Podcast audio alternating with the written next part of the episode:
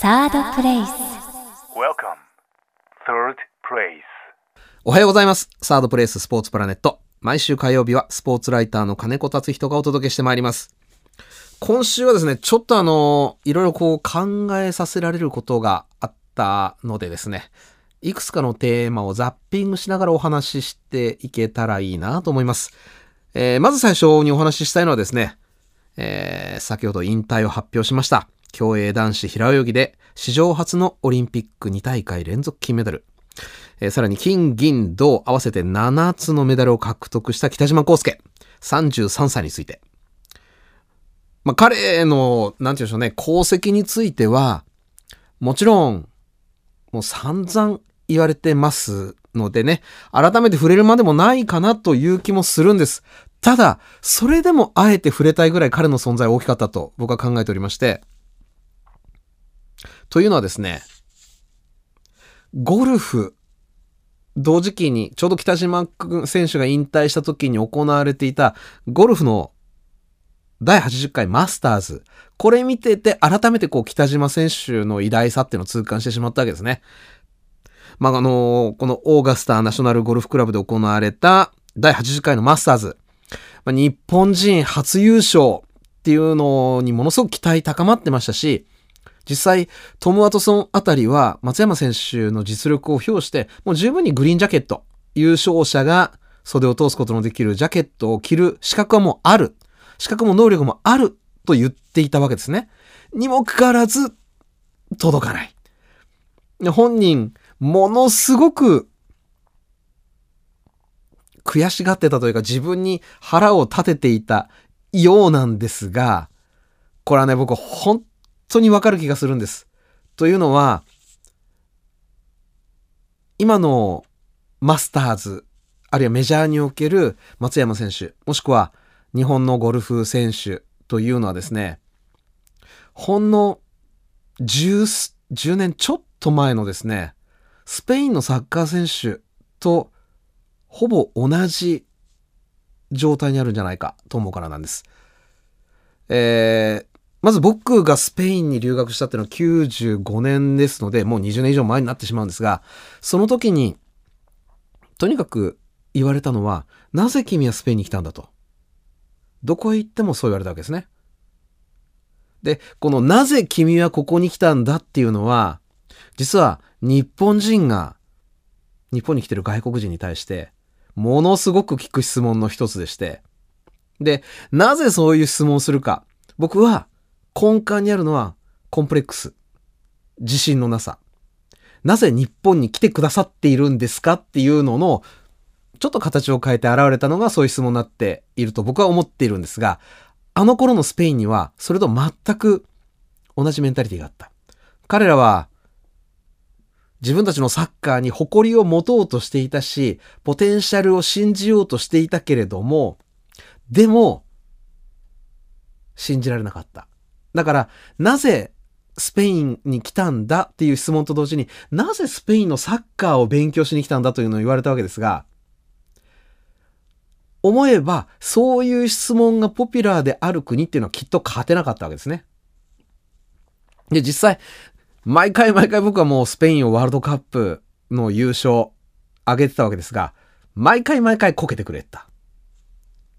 ところがですね、まあだから本当に鶏か卵か、これどっちが先か難しいところなんですが、勝った途端にですね、スペイン人、言わなくなったわけですね。日本のサッカーファンがスペインに行く。見に行く。バルセロナの試合見に行く。レアル・マドリードの試合見に行く。以前であればなぜ見に来たんだっていう質問が、今は見に来て当然だと思うので、誰も聞かないと。というより、世界中が自分たちのサッカーを見に来るのが当たり前だという空気にもなってしまった。まあ、このスペインのちょっと前に遡ると、98年、フランスがこれワールドカップで初優勝を果たすわけですが、初優勝を果たす前、まあ、開幕、98年のワールドカップが開幕する前日かなんかにパブかなんかで飲んでたらですね、酔っ払いのフランス人が言うわけです。まあ俺たちは全体主義者じゃないから団体競技は勝てねえんだと。美しいプレーするけど勝てねえんだ、みたいなことをぐだぐだ言っていて、まあまあそれも面白い見方だなと思ってたわけですが、まあ1ヶ月後、お見事、示談ということでフランスワールドカップ優勝するわけですが、以来、何回も僕はフランス行きましたけれども、フランス人は団体競技に向いてないなんていう言葉、一切こう聞かれなくなったと。まあ本当になので勝つことによって全てがこう変わるわけですよね。まああの日本にしても日本のサッカーにしてもジョホールバルでアジア最終予選突破するまではアジアの壁だとか、えー、中東勢に比べると身体能力の差があるだとかもう本当にこう日本人であることを戦う前からエクスキューズによく使ってましたけれどもアジアで勝った途端に、これ全く言われなくなったと。まあそういうわけで、今サッカーに関して言うと、ワールドカップで負けるために、本当に下り顔で、やはり世界の壁だ。運動能力の差だ。おっしゃる方いらっしゃいますけど、まあそれも世界で勝った途端に消えていくたわごとに過ぎないだろうと。これも確信してるわけですが。で、松山選手です。彼は、メジャーで勝つ日本の選手を見たことがない。なので、勝つ日本人というのが彼の頭の中にイメージとしてないわけですね。そこが、もう本当に国としては小国ですよ。というか、国ですらない。まあ、スコットランドであったり、イングランドであったり、小さいけれども、勝った先達を見ている。者たちっていうのは本当に強い。まあ、サッカー、ウルグアイっていう国ありますけれども、これあの規模で言うと、面積はともかく人口で言うと東京都より全然少ないわけです。東京都より全然少ない国がワールドカップでベスト4行っちゃう。なぜ僕何回かウルグアイ行ったことあるんですが、正直もう国としては思想が浮かんでいるというか、本当に若い人たちはもうみんなどんどんどんどん流出しちゃって、おじいちゃんおばあちゃんしかいなさすぎて、えー、南米の国では霊界的なぐらい治安がいい。つまりもう泥棒すらいない。そんな国だっていう印象があるわけですが、それでもワールドカップで勝ち上がってくる。なぜか。ワールドカップ第1回、それから第2回のチャンピオンだから。っていうのは僕の答えなわけですが。まあ、とにかく、というわけで、松山選手が先なのか、それとも誰かが先なのか、この最初のチャンピオンっていうのを生み出すまでっていうのはものすごく大変で、で、そういう意味でいくと、北島康介。まあ本当に、まあもちろん水泳の場合、ゴルフよりは栄光に包まれた時期ありました。藤山の飛び魚と呼ばれた古橋博之進さんであったり、えー、ミュンヘンのオリンピック、田口さんであったり、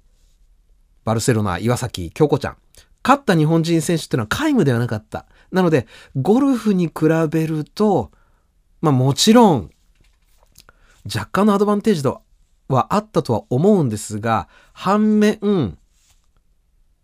藤山の飛び魚が世界に君臨していた時代とは比較にならないぐらい多くの国が水泳に力を入れるようになってきている。例えば、1950年代、60年代、70年代、中国の水泳というのは、世界の常識からすると存在しないも一緒だったわけですね。ところがそういうところも力を入れてくるようになってきた。で、科学的なトレーニング、行き渡ってきた。日本のお家芸、他の国がやらないところまで本当に深く深く掘り下げて、とことんやっちゃうっていうところも、どんどん真似されるようになってきた。で実際80年代から90年代、世界水泳選手権っていうのがテレビ朝日だったと思うんですが、放映されるようになった時っていうのは、テレビ朝日の中でも、なんでこんな国際競争力のないものを取り上げるんだっていう、ものすごく賛否というか、ピばかりが湧き上がったという話を聞いたことがあるんですが、それぐらい国際競争力を当時の日本の水泳界失っていた。で、もちろん現場の人たちが再び栄光を取り戻そうと頑張ったのは間違いない。けれども、北島康介のアテネでの金が、それからそこに連なる、なんていうんでしょうね、彼のコメント。これが日本中の心を揺り動かすことがなければですね、子供たち、そこに続く子供たちが、世界で勝つ自分というのを当たり前のように意識することっていうのはなかったんじゃないか。北島康介という男一人の栄光で終わっちゃっていたんじゃないか。ともあれ、北島康介という存在が、すざまじいぐらいまでの脚光を浴びることによって、プロ野球選手に憧れるように、J リーガーに憧れるように、水泳選手に憧れる子供たちがたくさん生まれた。で、彼らの中には、日本人であることは、もはやコンプレックスではなくなっていた。これはもう本当に、本当にくどいようですが、鶏が卵かなんです。なんですけれども、北島康介がいなければ、多分今の水泳界というのは、日本の水泳界というのは、全く別のものになっていたんじゃないかという僕は確信があります。じゃあ、松山選手が最初の卵になるためにどうしたらいいか。これ僕、スペインでヒントは掴んできたつもりです。僕あの、引退したラウル・ゴンサレスっていうスペイン代表のストライカーに18歳の時にインタビューをさせてもらったんですが、彼が。その時に彼が言っていたのが、95年の段階ですよ。1995年の段階で、最近では、スペインの芸術家や、レーサーや、俳優が、世界的な評価を受けるようになってきていると。この勢いにサッカーも続いていきたい。21年前のラウル・ゴンサレスという選手がそう言ってたわけですね。確かに、神の子と言われたゴルファー、ガルシアであったり、後に F1 世界チャンピオンになるアロンソであったり、それから自転車の英雄と言われたインデュラインであったり、ラリーのスーパースターサインツ、それから、そうね、もう、俳優さんはハリウッドでスペイン系がじゃんじゃか出てた時代だったわけです。で、そこにものすごくラウル・ゴンサーレスは力をもらってた。ならば、勝ったことがない競技の選手である松山選手はですね、勝った日本人、あるいは勝ちつつある日本人、これスポーツでなくてもいいと思うんです。とにかく、勝った日本人の物語を、それから、その影響力、力をですね、そのままこう、取り込んじゃえばいいんじゃないかと。そうすることによって、つまり自分の中にあるコンプレックス、勝つ上では何の役にも立たないコンプレックスを叩き潰してくれるサプリを取り入れることによって、何せ実力はもう世界のトップレベルを張ってきたトム・ワトソンが太鼓判をしてるわけですから。何の問題もない。でも、何かが足りないから勝ててない。その足りないものを取り込むために、ちょっとですね、彼本当にゴルフが好きな、ゴルフ一生懸命な選手だっていうのは聞いてるんですが、他の世界に目を向けてみるのもいいんじゃないかな。例えば、北島康介にと。そんなことを思ったりもするわけでございます。ということで今週もスポーツライター金子達人がお届けいたしました。また来週。サードプレイス。